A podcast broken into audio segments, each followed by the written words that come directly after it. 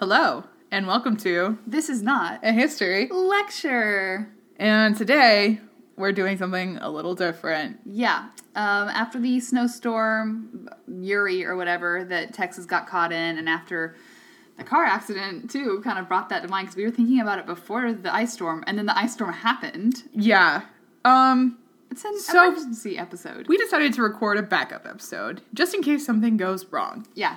Good news is that if you're hearing this, we're both still okay, because we wouldn't post it if something has gone horribly wrong. Yeah, we wouldn't be able to get to it if something went wrong. And I think out of respect for each other, if we're in the hospital or something worse, we just wouldn't post at all. Personally, you have permission for me, because it's probably because I did something really stupid that all is completely my fault, and I'm in the hospital for Kat does have, joint disintegration disorders. Yeah, so if it's me, you have permission, but I won't just randomly post without figuring out what's going on with you first. I'm not just like, Katie's in the hospital, bye. Well, I feel like if we're dead, we probably shouldn't post. Oh, no. Yeah. Yeah. No. Probably not. Yeah, no. Big no on that. Yeah, no. I meant, if I'm in the hospital, because I rolled through poison ivy, and I got a really bad, rash. Oh, well, again, that's not horribly wrong. That's true. That's just a little wrong. Yeah. This is for more, we completely got blindsided by a teacher giving us a 20-page paper the day before we recorded, or something like that. Yeah, and we just cannot physically or mentally devote the time. Yeah. And more than likely, there will be more than one of those. In fact, in my notes, I entitled it Emergency Episode 1. Oh, I did too! Yeah. Just in case. We were ready for that. Yeah, bigger podcasts have, their live recordings so they can just throw up whenever they want to. Obviously, we are you saying we're not popular yet, Kaylee? We're not famous and giving live performances? No, Kat, we have not given a live performance. Anyway, so this is going to be a short, something sweet, something to hold you over until we can be back. Yeah, so it might be a little shorter than usual. I know my story is going to be shorter than usual. Yeah, mine will be a bit shorter. And hopefully I think it'll be a bit of fun. Mine's pretty fun. Yeah, it'll still be good and everything. I think it'll be a good time. Yeah. Sorry if, it doesn't take up as much of your commute as it normally would, but it is what it is, man. Life happens. Anyway, I'm going to go first because it's a different episode. It's a weird episode. It's a different kind of episode. It's weird. What's going on? We're going to flip the script entirely. Yep. Kaylee's going first. I'm going first. So, today, I'm talking about the Dancing Plague of 1518. Oh. Dun, dun, dun. I mean, that's a plague I wouldn't mind getting, in theory. I mean... Oh, you wouldn't want to get this plague. Oh, okay. Never mind. It wasn't as fun as it sounds. Okay. Yeah, it wasn't they were all playing Just Dance and then just having a great time. Okay. I mean, the internet wasn't even created. They didn't even have Wii's, so how are they supposed to play? Yeah. They didn't? Yeah. Oh, my God. What a sad life they lived. What are you telling me? That the Wii wasn't around 500 years ago? Yeah, that's what I'm telling you. Wow. Hate to break it to you. Stone Ages. I know. It's so sad, these people. How did they live? Anyway. So, Strasbourg. The city of Strasbourg. Formerly in the Holy Roman Empire, it is now in modern-day France. In July of 1518, a woman named Frau Troffée started dancing. Mm. And she would not stop for 2 months. Wait, what? Yeah, until September. She would dance, the whole time she would dance until she passed out from exhaustion. She would rest, and she would start again. Within a week of her starting to dance, approximately 30 people had joined her, and they would all follow the same rhythm of dancing until they passed out, basically, resting, and then starting again. Imagine having to eat while you dance. You'd get such bad cramps. Oh, these people have more than cramps. Oh, no. Obviously, I guess. Over the next 2 months, the number of dancers would increase until there was over hundreds of people dancing in the streets of Strasbourg. They were scared, and they were unable to stop. That is scary. I'm really worried. Yeah. City authorities were unsure of what to do. So guess what they did? Tranquilized everyone? No. The opposite. They figured the only way for it to stop was to get through it. Oh no. So They encouraged the dancing. Of course they did. Of course they did. They cleared out concert halls for dancing. They erected stages for dancing. They even hired musicians and professional dancers to encourage the people who were dancing. It feels very like... to still dance. It was a phase. They're just going to work through a phase. The funny thing about this is such a funny story, and it doesn't feel real, but it really happened, and there's lots of records of it. And I really, like, it's not long enough for a whole episode. Yeah. So it's fun to do stuff like this for, like, these little, like, emergency episodes. But... it's definitely worthy of note, so I'm glad we're talking about it, because what the heck? I know. So, this, of course, only exacerbated the issue, and at the peak of the 2-month dancing spree, there was around 400 people dancing. What the hell? Like, just consistently couldn't stop dancing. Yeah, just in the streets dancing. How they were dancing, I don't know. It wasn't really described. Can you imagine the cat? If it was more of, like, a flailing type of thing... Ooh. Or if it was, like, actual steady, like, dance movements. I'm not sure. We're not sure. But they were dancing. They were described as dancing. I feel like they would have said convulsed if it was, like, flailing. But dancing must have had some semblance to rhythm or pattern. That's true, because they weren't afraid of using the word convulse. Especially because one of the theories is, of course, demonic possession. And they would have said convulsed or was writhing in pain or something like that. So, like I said earlier, this wasn't just a 2-month-long dance party. Dozens of dancers would collapse from exhaustion throughout the 2 months. Some dancers would actually die of strokes or heart attacks from the exertion. And they weren't having a good time. Contemporary accounts describe the dancers as grimacing, as their limbs flailed. They invoked God's name as well as the name of St. Vitus. And remember St. Vitus because he comes back. So I'm just going to give a little brief intro on St. Vitus here. So St. Vitus, as the legend goes, was a saint back in the day. And it was said that if someone invoked his wrath, that he would send down a dancing plague. So that kind of gives us, you know, the reason to believe that this might have happened before. Something of this nature has happened before. So the city, naturally, they thought someone had upset him. So they were like, St. Vitus, please. We're sorry. So they're like, you know, invoking his name. Just like, God, save us. St. Vitus, save us. But funnily enough, there is an actual real medical condition that they have named St. Vitus's dance. The scientific name is Sydenham chorea, and it comes from a streptococcus bacteria, so strep. Oh, yeah. Yeah, that puts people into convulsions. And this is apparently most seen in, like, developing third world countries, and it most affects prepubescent and pubescent girls in those countries. I didn't even know there was a strain that could do that. Which is, it's bizarre, right? And, like, you know, if you have a culture that is more prone to believe stuff like demonic possessions, then that obviously can put some of the people who suffer from this in danger. Right. Because not all exorcism stories end well. Oh, no. Or if, you know, the community thinks you're possessed by a demon, that's also problematic. Yeah. So, they've named this condition after St. Vitus because of his dancing-based wrath, which is an interesting thing to do. I guess there's something for everyone, right? Sorry, I just got an email. So, like I said, this sounds fake, but it actually happened, and actually... there's a lot of contemporary accounts from priests and other people visiting and stuff like that. And again, it lasted for 2 months, so plenty of time to write stuff down. Yeah. And especially if they thought people were being possessed, of course they're going to bring in priests because it's 1518 in the Holy Roman Empire. So, like, of course they're going to call in priests and stuff. Like, what's happening to our town? Everyone's possessed by the devil. But it wasn't the only one that we even have records of. In fact, there's accounts of similar phenomenon happening in Sweden and Germany, as well as the most recorded instance of this happened in 1378, as a similar dancing plague swept through towns along the Rhine River in Central Europe. So, not unprecedented.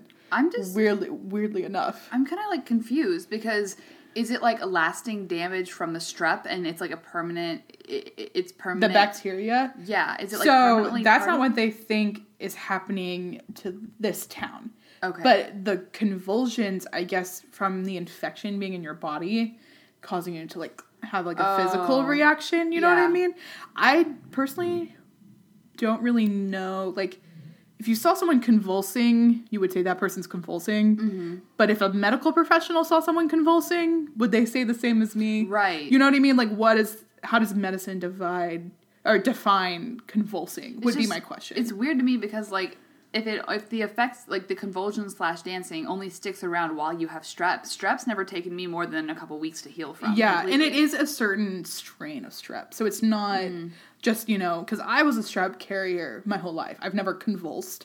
Mm-hmm. You know what I mean? I just had a sore throat and, like, the chills. Yeah. And it may be a version of that, like, the chills, you know? Yeah, something. Yeah, where you're, like, violently shaking. Right, but, like, that's so weird that for multiple people it was lasting more than a week at a time. Even if you were passing a disease around for it to last 2 months. Yeah, this is not what they think is happening here. Yeah, sorry, my brain's just running with that theory. No, it is a theory, but it's not one of the most prominent ones. It could have happened, but for a whole community, 400 people to be affected over 2 months. Yeah. It would be something that they were all eating that contained this bacteria, and I just don't think that that's very likely.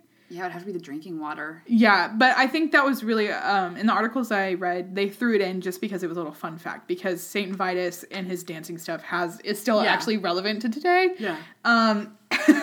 So... Sorry, I derailed. No, it's fine. I think it helped clear stuff up.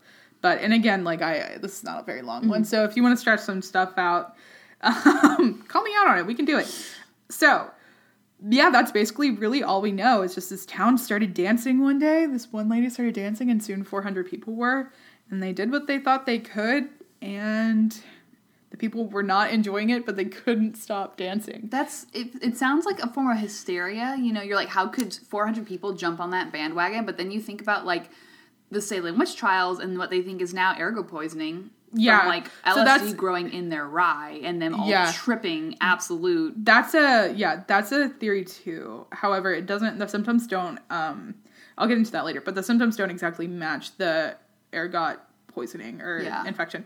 So like I said, 400 people, several people do die from the physical exertion of it. Wow. It's like not, these people aren't having a good time. No, they're not. Yeah. I apologize for joking about it earlier. No, I mean, it's funny. Like, I mean, okay, it's 400 years. I feel like. I know. It's like, when's the statute of limitations on laughing about this stuff? I feel like it's past. We're probably fine. Maybe it was 50 years ago. That would be kind of whack. But first of all, something like this 50 years ago would like just never happen. True. Well, actually, so while I was like looking into this, there have been forms. I'll get into that later. Sorry. Okay. We have to go into the theories. I don't want to get too ahead of myself because I'll start revealing what happened. So like I mentioned, contemporary explanation did include things like St. Vitus, and of course demonic possession, because everything was demonic possession at the time, especially convulsing, and stuff like dancing, because as we know, because we go to a good Christian school, dancing is sinning. It's sinning, says the founder of the ballet club. Yes, well, that's fine dancing. That's true. That's not sinful dance. I'm a proper woman. Yes, even though you prance around those little leotards. I see your calves. Honestly, though, it cracks me up. I don't think dancing was allowed at our school into the, like, 90s. No, it wasn't. Like, because that's why there's so few dancing groups. Yeah, I think, like, Footloose came out before our school, like, allowed dancing on campus. So you're telling me that I'm a pioneering woman by establishing the ballet club. Yeah, you and swing dance. Wow, I feel radical. There you go. That's how you get your names in history books, right? That's, I don't know, who, suffragettes who? Suffragettes who? Amen. I dance at a Christian school. I'm a daredevil. Yeah. Can't stop me. I know. What are you going to do? You just... It's like, if you've ever seen Bob's Burgers, there's like a character, he's like, Dad, I have to dance. Jimmy Jr. That's me. That's you. You and Jimmy Jr. would get along. I don't think this is this kind of dancing Jimmy Jr. was doing, unfortunately. No, he's into ballet. No, I meant the dancing plague was not his type of dancing. Oh, no. Probably not. Although he probably would have danced if he was in this place. Anyway, Big tangent. Yeah, so demonic possession, of course. Also overheated blood, because they just thought, you know, if we don't understand how bodies work, they have to dance out their blood.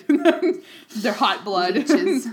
Yeah, we're going to have some leeches. I'm surprised I didn't see anything about that. I wonder when that came into fashion. That was more like Regency, Federalist area, I think. Yeah, I think, well, Regency is kind of getting into the scientific revolution. I don't know when they started bleeding people out for... I feel like that's... That's probably a really old practice. That would be a fun episode. Write it down. Bloodletting. Write it down. Oh my god. Let me episode ideas.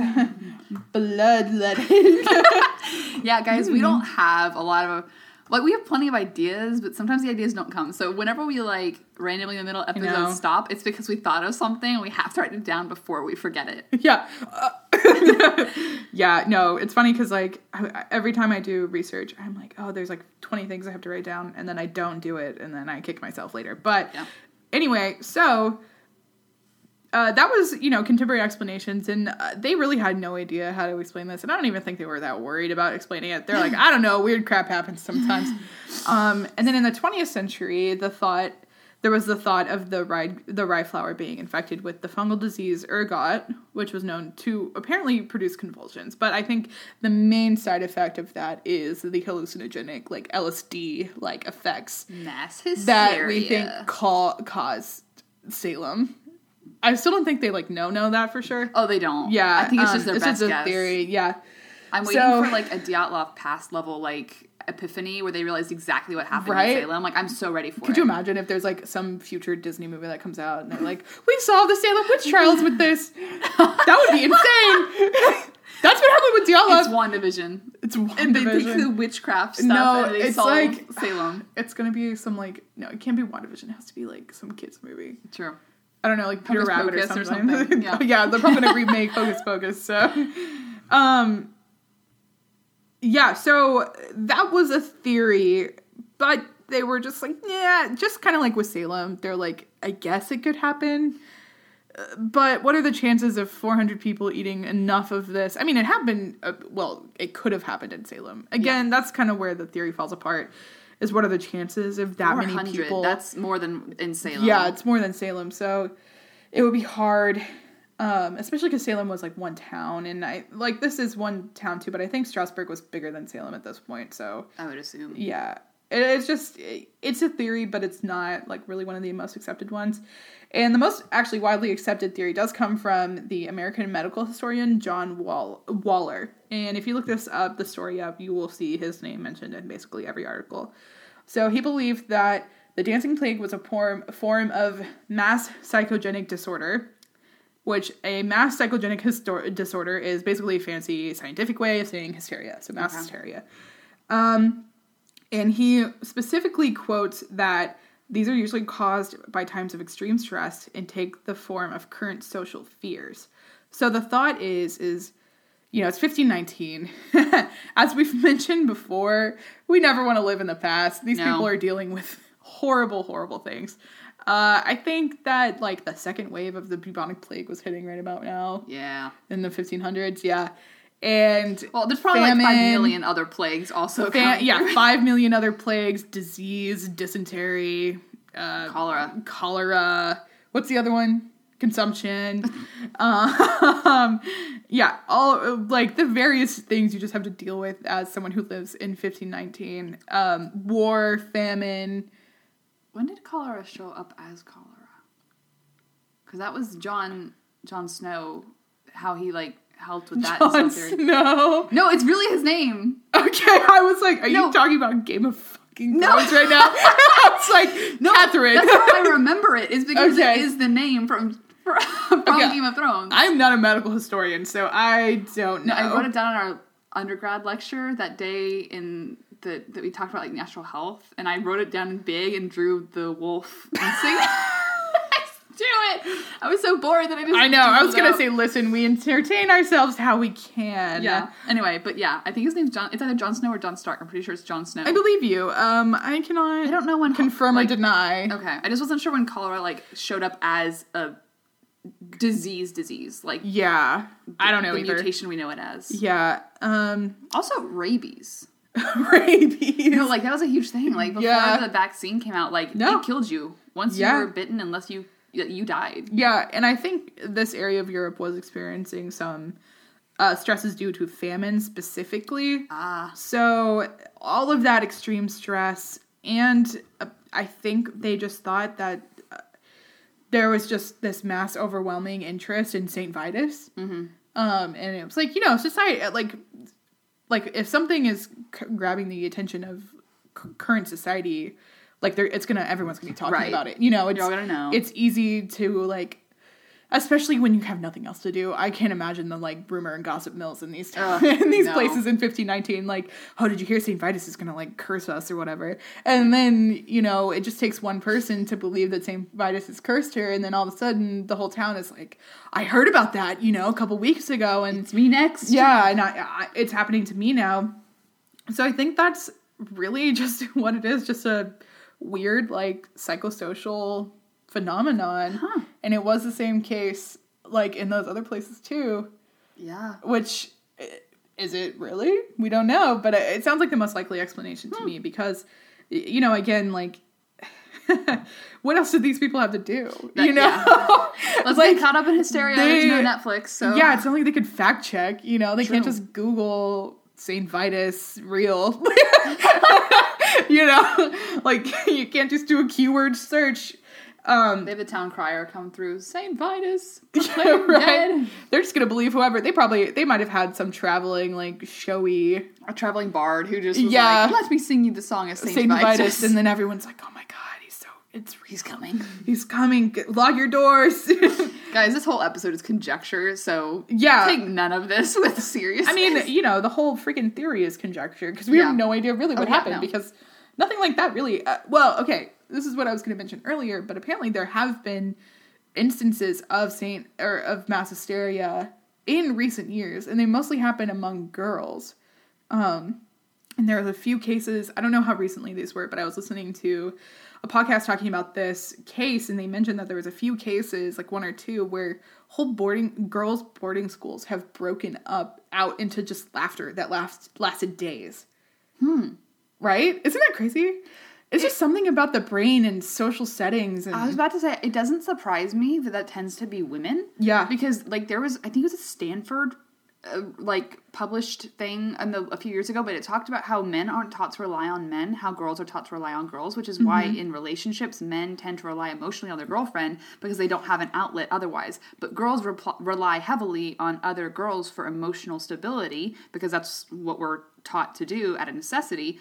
And, like, you know me, like, I'm a feminist. I believe that, you know, men and women, but that it's interesting that society, like, socially has taught us some of these behaviors that do make women more susceptible to that. And it feeds into that whole, like, women are hysterical, but no, women are just more in tune with each other, I think. Yeah. And they're and their brains are much more on the same, like, wavelength. Women sync up. Like, I'm literally. If you're a male and you're listening to this, fun fact, women and their time of month syncs up. Yeah. If you're around each other. Their hormone cycle will sync up. And, you know, in a case where you're dealing with a girls' boarding school where I'm sure there's, like, raging hormones and they're all just feeding off of each other.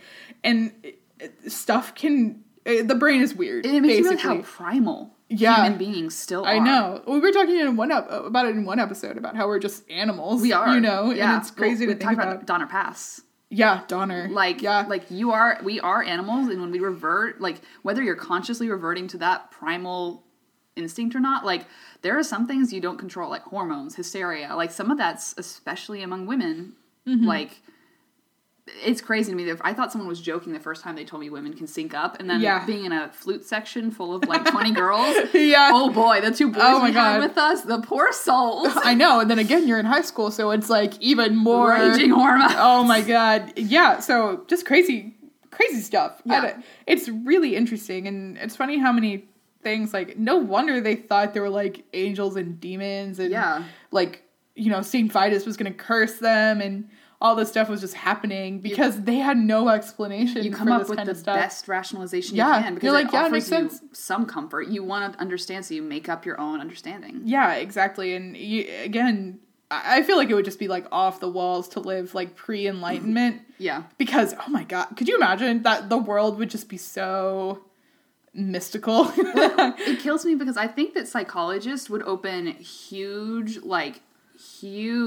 understandings of the way the human brain works if they could go back in time and in person see this stuff happen. Oh, yeah. Like, huge insights onto how the human psyche is evolved. Yeah, if they could just be, like, a fly on the wall. Because you can only learn just so how much. Stuff... I mean, I've mentioned the Enlightenment 3 times now, but just how stuff of, like, the Enlightenment has dramatically shifted and changed human brains. Yeah. So... It's crazy. It is crazy. And not to mention... Who knows what kind of stuff they were drinking. I don't even think the water was good enough to drink at this. It definitely wasn't. They were probably drinking beer still because it was safer. Oh, yeah. Yeah. I think they did that until, like, I mean, people still did that into the 1800s. Oh, for sure. Germ cell theory and stuff like that wasn't around until way later, so I'm sure they were. Yeah, that's true. So, you know, they're probably all kind of drunk.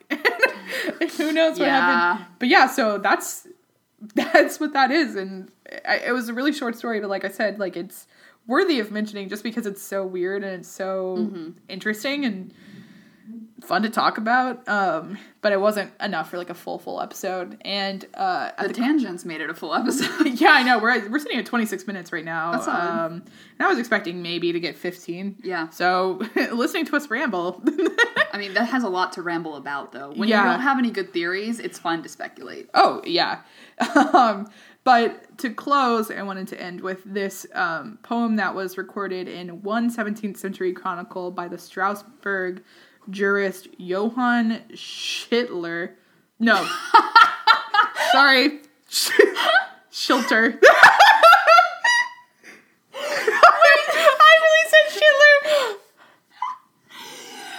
I just had flashbacks to Schitt's Creek. Yeah, I think that's where my brain was going. I do... So what's his name? I say all the time that I'm, like, mildly dyslexic because it'll just not let me read stuff correctly. Schilter. Johann Schilter. So this guy, Johann Schilter, in the 17th century, so 1600s, like, recorded this poem that was written about the Strasbourg, like, dancing plague. However, we don't know where the original poem came from. We just know that it was recorded in this thing that he wrote up. So, it's in rhyme, so are you ready? Well, it's not in rhyme, but it's definitely, it's kind of in rhyme. Okay. Many hundreds in Strasbourg began to dance and hop, women and men, in the public market, in alleys and streets, day and night, and many of them ate nothing. That's definitely not in rhyme. Okay. The first part did. Until at last the sickness left them, this affliction was called St. Vitus's dance. So, again, it was probably translated from, like, Middle English to modern. But it's still a little fun little ditty about what was happening there. And like I said, there was some decent records, so we know this happened. It wasn't just, like, something people made up or, like, sensationalized. But, yeah. That's nice. That's really interesting. That's really interesting, right? I thought it was, like, you know, you hear jokes about that one, but, like, that's good to know. Yeah, you hear jokes about it, but it's like, no, like, this actually happened, and it wasn't just something that people like to talk about. Like, oh, yeah, sure, that happened. No, it for real did, but... Yeah. All right, awesome. Kat, well, your turn. We purposefully chose mysteries for this because it is a mystery to you what's happened to us, although not deadly. Yeah, no. Yeah. So I'm doing the Mary Celeste. Very different. Yes, very different. I first heard about this ship in the... Oh, yeah, sorry, it's a ship. I should clarify. That is not a woman. It is a ship. I was going to say, my name is Kaylee Celeste. Your name is Kalie Celeste Ryad. No, it's not. I purposely mispronounce her name, like, 90% of the time that I talk to her. Yeah, and every time I don't know how to react. Also, I just... figured out that there was a hole in the armpit of my shirt. Do you want me to fix that? No, it's going to bother me. No, it's sweaty in there. Okay. After you wash it next time, send it home with me. I can, man. I do know how to sew holes in armpits, so I can do that. Okay. Anyway, so yes, the ship, Mary Celeste. I first heard about it in an elementary school GT class, actually. Like... Of course you did. But no, I was, like, fascinated because we didn't do a lot of history in our GT class. A lot of it was, like, logic puzzles, getting us ready for algebra and stuff like that. Yeah, because math is more than everything. Uh-huh. But the teacher was, like, adamant that we do some, like, liberal arts stuff, too. So we did some really cool stuff. And I was fascinated by the idea of this ship that just everyone on board disappeared. Like spooky. It's very spooky. I almost did it for a Halloween episode, but I wasn't sure if I could quite get it to be long enough to be a whole episode. I think it should be, but like, you know. We're doing it now. Yeah. The people will hear it. Yes. Because God knows we'll need this. Mm-hmm. Yeah. And I got a lot of it from a Smithsonian Magazine article that was actually really well written and everything. Not that I ever doubt the Smithsonian, but there's, some solid stuff. Go look it up if you want more theories. I'll give you some context. The year is 1872. The Civil War has ended in America 7 years ago, I think. 1872. So 7 years. 7 years. Ulysses S. Grant has won the presidency. We've left behind hoop skirts in honor of bustles. Women's clothing is restrictive. The war between Prussia and France has ended. Emperor Meiji reigns in Japan. Karl Marx has started advocating for the working class. El Salvador. Oh, Kat has just given us a whole background. Now I feel shitty. What was going on in 1518? I don't know. I realized after we had that listener from, like, other countries, I was like, contextually, like, it'd be cool for them to know what's going on for them. Yeah, that might be something we should do. Yeah. But... Well, the other episode we're recording today, I don't do that for. Mine's recent. So. Well, that one's 38, so that's fine. It's fine. Yeah, but El Salvador and Guatemala have defeated Honduras in a small war, and the rest of the world's kind of just doing their thing. Cool. Yeah. And... the big question is, what happened to the 10 people aboard the Mary Celeste? Oh, so it wasn't that big of a boat? No. It was relatively small. The first time I heard of it, I was like, how did a whole crew go missing? You know? Yeah, when you think of, like, a ship and a crew. Because usually when the, big stuff like that goes missing, it's big stuff. Yeah. This was a relatively smaller trading ship, not Pirates of the Caribbean-esque, like, the East India Trading Company, what we think of. I know. We make a lot of Pirates of the Caribbean comparisons on here, guys. It's very important in our lives. Uh-huh. It was very formative for... Let's not talk about that. Yeah. Okay. So... No, I don't know if I'm ready to talk about that. Anyway... The ship leaves on Tuesday, November 7th, 1872, from Pier 50 in the East River of New York City, and it is headed out to Genoa, Italy. I can't speak. Genoa, yeah. I knew in my head, I was like hearing it. My brain was trying to say Genovia. Genovia. Another formative movie series. Yep. So there are 7 crew members only. And then there's the captain, Benjamin Spooner Briggs, and his wife, Sarah, with their 2-year-old Sophia. So there's really only 7 working crew members plus the captain. Gotcha. They get stuck in the harbor for a few days due to, like, inclement weather. And they eventually leave after a little bit of stalling. And there was a ship named the Dei Gratia, that left 8 days behind them on the same route. Okay. And some accounts, it's weird, some accounts say the captains knew each other, that they had, like, dinner beforehand, the night before or something like that, but they're not entirely sure. Some people say they were complete strangers and they just happened to be on the same course. The last record before going on board was a ship log entry at 5 a.m. on November 25th. That was after they boarded. My brain can't do numbers. There is a ship log entry at 5 a.m., November 25th. Everything after that is blank. Okay, so they set sail. And it just stops recording at the 25th. Okay, so what day did they set sail on? They set sail on the 7th. Okay, is there logs leading up to the 25th? Yeah, and then there's just nothing. Completely normal. Okay. And as far as I can tell, there was no suspicion about, a woman and child on board, which I know a lot of hardcore sailors and stuff didn't like. They thought it was, cursed and everything. I think that might be a pirate thing, but... I've heard it's a wide thing. It could be, yeah. Tradesmen probably wouldn't be so worried. Well, especially if they're, maybe they're going on vacation to Italy after it, Yeah. Yeah, but it's a completely normal log until the 25th when everything just stops. On December 5th, approximately 10 days later, the Dei Gratia sees a ship just bobbing around in the ocean with its sails all messed up and these weird movements about 400 miles off the shore of the Azores in Portugal. Okay. And so the Dei Gratia was supposed to be about 8 days behind them, so they don't know exactly how long that ship was bobbing there. They just know that they found it about 10 days later. Okay, so I guess there's only... Well, there's 10 days of unaccounted time. Right. But as far as, like, how far behind, there's only, the like, ship 2 days. Was, yeah. Yeah, okay. And no one from the Dei Gratia can see anyone on deck. And they kind of, they pull up beside it. They try to board. The captain sends some men over there to check things out. All they find is an undamaged ship. Like, there's no real damage to the ship. No pirates, no kraken or anything. But there's still about... Stuff is so weird. There's still 6 months of food and water on the ship. 6 months? Yeah, for the crew. Like, it was plenty. They wouldn't have evacuated because of food. Wow. They didn't need it. 3 feet of water is roughly found below deck, but that shouldn't have made them panic. That's, like, standard for a ship to take on a little bit of water. Okay. In this time period. Yeah. One of the water pumps below deck was disassembled, though. And, like, they had gotten ready to, like, maybe pump some of the water out. Okay. And there was a sounding rod lying on top of the deck, which is used to measure water in the hull. So, like, they might have used the sounding rod to figure out how much water was down there and then thought, like, oh, we need to pump water or something. But, like, all human interaction just stops there. It's just found on the deck. Huh.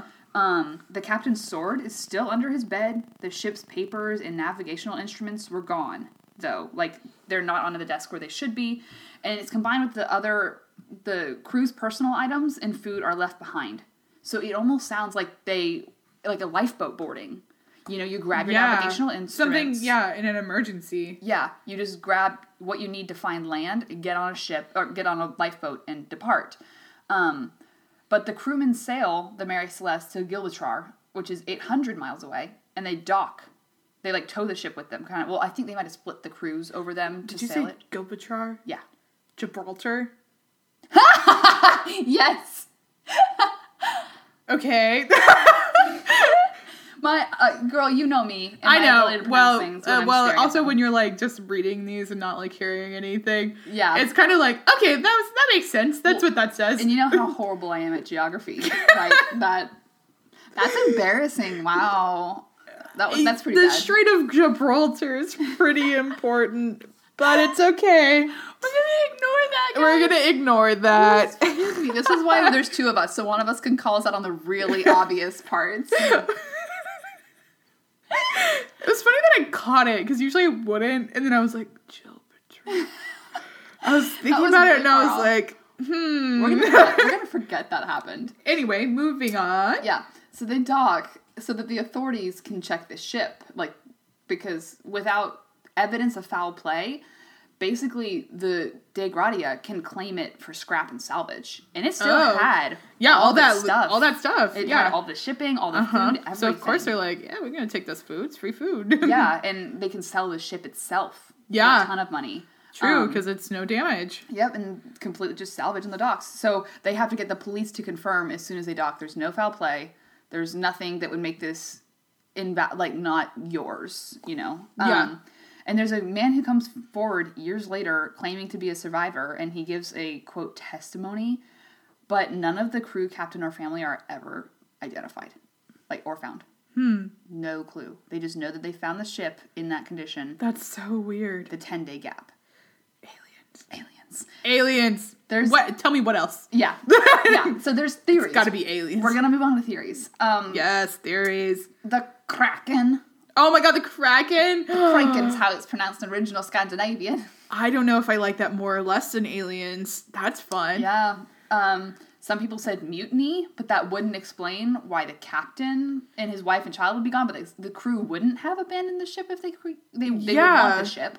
Yeah, it would be their ship and their supplies and stuff. Yeah. Unless it went horribly wrong and they, like, all fell overboard in some freak accident. Some people thought pirates, but pirates would take those supplies. Yeah, they would. Freak weather or water events, like a water spout maybe, but the deck didn't look destroyed. Yeah. Like, it would have left some sort of that would have swept humans off would have swept something else off. A mast or a tear in the sail or something. Sir Arthur Conan Doyle actually wrote a story about it with some names were placed here and there, and which made it a really popular story. And I think that in the book it was called, like, the Marie or something like that, and it created a lot of misconceptions. Yeah. Aliens and flying saucers are still in the running. Yeah, they are. Yep. One theory, which is very logical, says that the Celeste was carrying alcohol and that the heat in the Azores, I feel like it would be Azores if it's near Portugal, pronunciation. Yeah, I don't know about that one.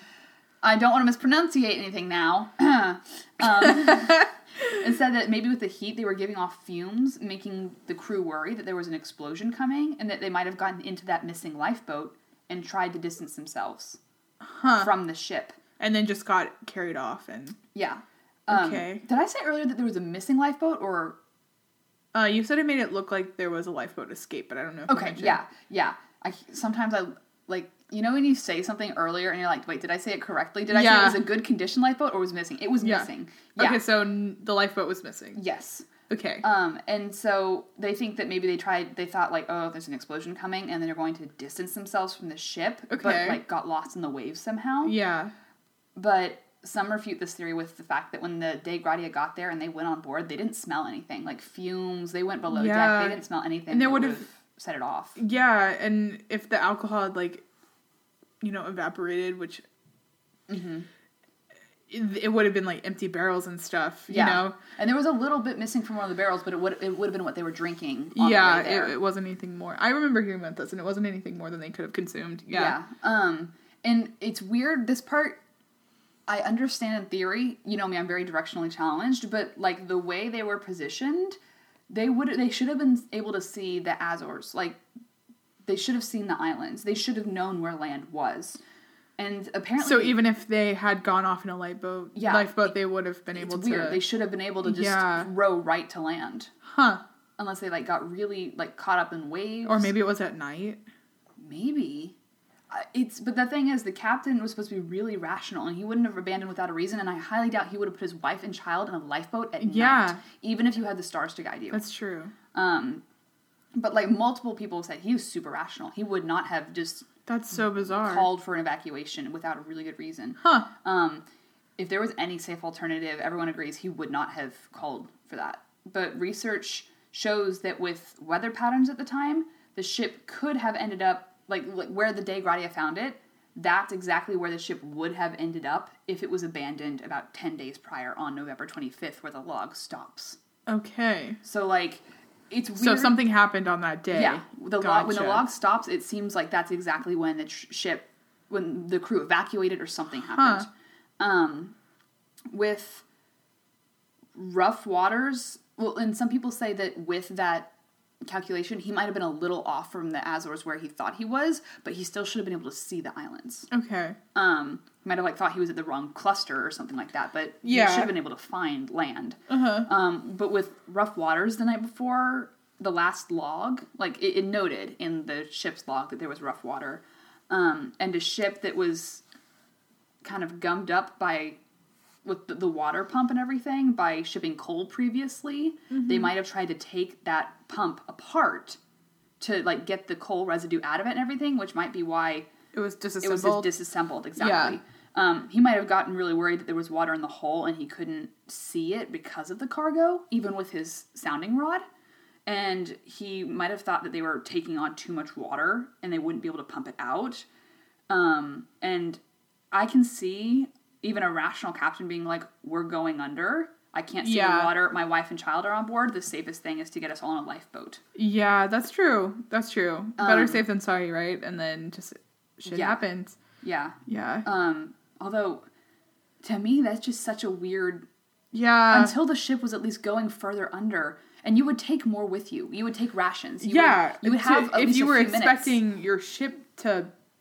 sink and you to be on the water for some time, you know, you would take food. I would think, especially if you're, like, that close to the land, I would say keep steering the ship towards the land. As soon as it gets too much, we get in that boat and we row the rest of the way if we can't ground ourselves first. And especially I would take a sword. I would take more than just the, like, navigational clothes on your back. I would take at least a few personal goods, even if everyone has to fit in one lifeboat.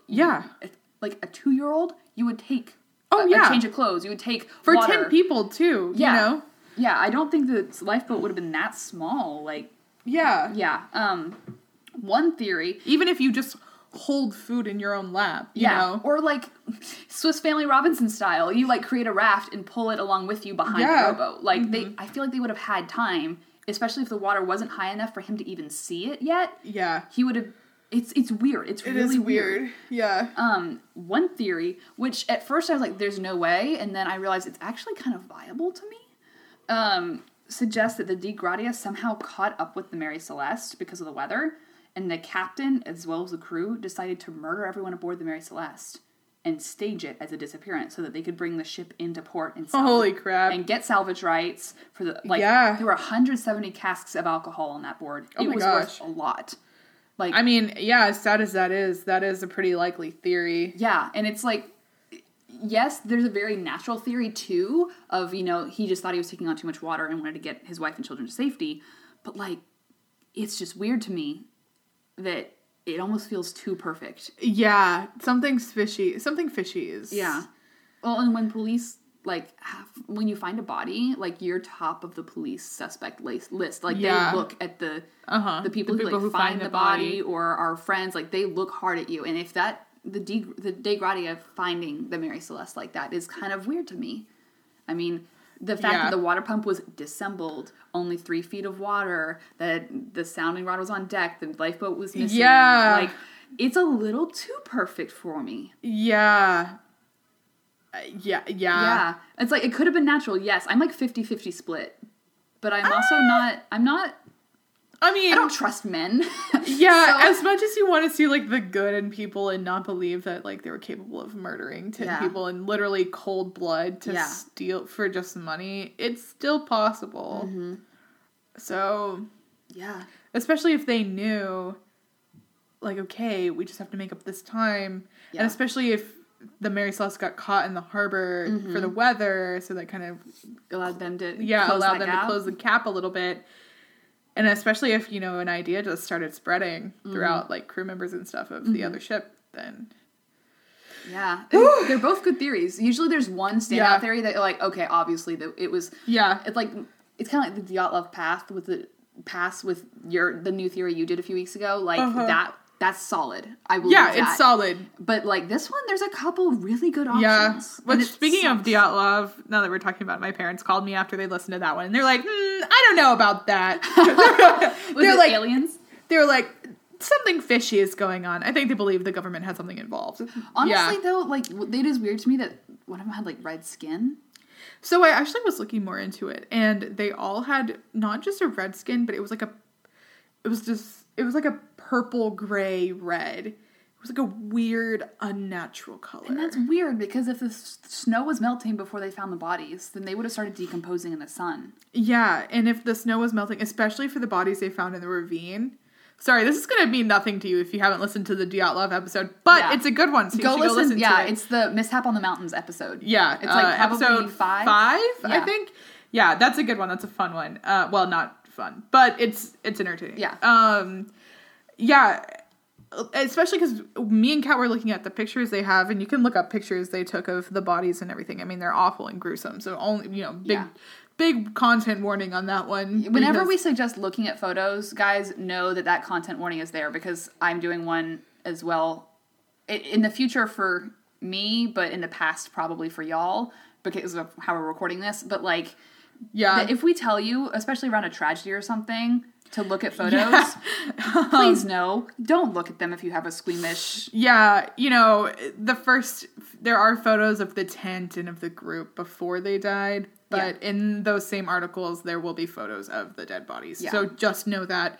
But some of the bodies in the ravine... They look weird. Like, and they were, like, shrinked and, like, kind of wrinkled up. Like, which is almost... The cold doesn't do that. But a steady flow of cool air does mummify things. And you don't have to be wrapped to be mummified. But what's weird to me is the discoloration.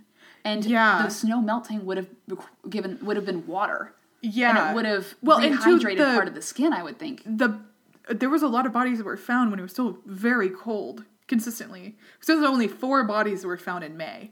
Oh. After the snow had melted. All the bodies were... I'm pretty sure that's what I saw. Like, most of the bodies had that weird color to them. Okay, yeah. I'm going to call my little sister and ask her, because the other day I was talking to her. My little sister is training to be a forensic anthropologist, by the way, a medical examiner, kind of coroner. And she was talking to me the other day about adipocere, and, like, I knew what it was from watching a lot of TV, but, like, she was talking to me about stuff I didn't even know. So I'm totally going to run that by her and ask her in what circumstance the body mummify while still being surrounded by snow. Yeah, because I'm pretty sure, because they didn't find the bodies in the ravine, and I don't know if it's because the ravine was just gone or if they were buried in snow. I don't know if how much snow air was piled they were exposed to. Yeah, if the ravine was piled with snow, they could have fallen into the ravine and only gone like a few feet down and gotten caught in the snow. Uh-huh. And their body would have slowly descended as the snow melted. Oh, that's creepy. It's so interesting. Spooky episode. We should have saved that for Halloween. No, I have a good Halloween one for y'all. No, it's okay. There's a lot of spooky stuff in history that we can talk about for Halloween. We will never be out of Halloween content. I know. People are going to think this is a true crime podcast or something, or paranormal. Nah, we're still history. It's history, but history's weird, guys. History is weird, as we've talked about today. I'm sorry that a lot of y'all got a really basic, boring public school history education, because history is so cool. It's so cool, and it's so weird. It's so weird. Like, these people are crazy. I don't know. I told you which one I was doing for Halloween, right? I think you did. The house. Oh, yeah. Okay. Yes. Oh, my God. Pat's going to be so fun. I've heard so much about that specific story for Halloween. Anyway, we don't know when this is going to come out, but stick around for a Halloween episode. Halloween 2021. Know. Be ready. Yeah. Well, this will probably be out by then, between summer, internships, finals. Yeah. My guess is it'll go out around finals. That's when I'm going to call it. We're going to try our best. We're going to try our best to get through. We don't have too of a crazy finals situation, but between now and the end of the semester, who knows? It's going to be a lot more. The pace is going to be a lot higher than it has been, I think, for the rest of the semester. So agreed. It could be sooner rather than later. We don't know. Anyway. But whenever you are hearing this, we hope you're having a great week. Yeah, a great month, a great year. I guarantee it'll be out this year. But thanks for listening to us ramble. We know this one was a little more off topic, but I think, Kat, like, yours was around 20 minutes, and mine was around 20 minutes. That's solid. So I think we're good. This is awesome. The idea was to do a shorter episode, so we're sitting at about 50 minutes right now. Awesome. And again, sorry that we couldn't make it. Hopefully we're both okay. We should be. Just assume it's another weird freak snowstorm in Texas. Yeah. Nothing worse. Even if it's the summer. But, and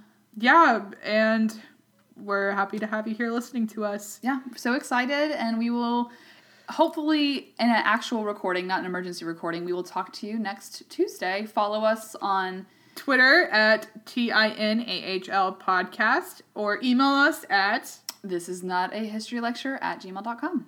And see you next week. Bye, everyone. Bye.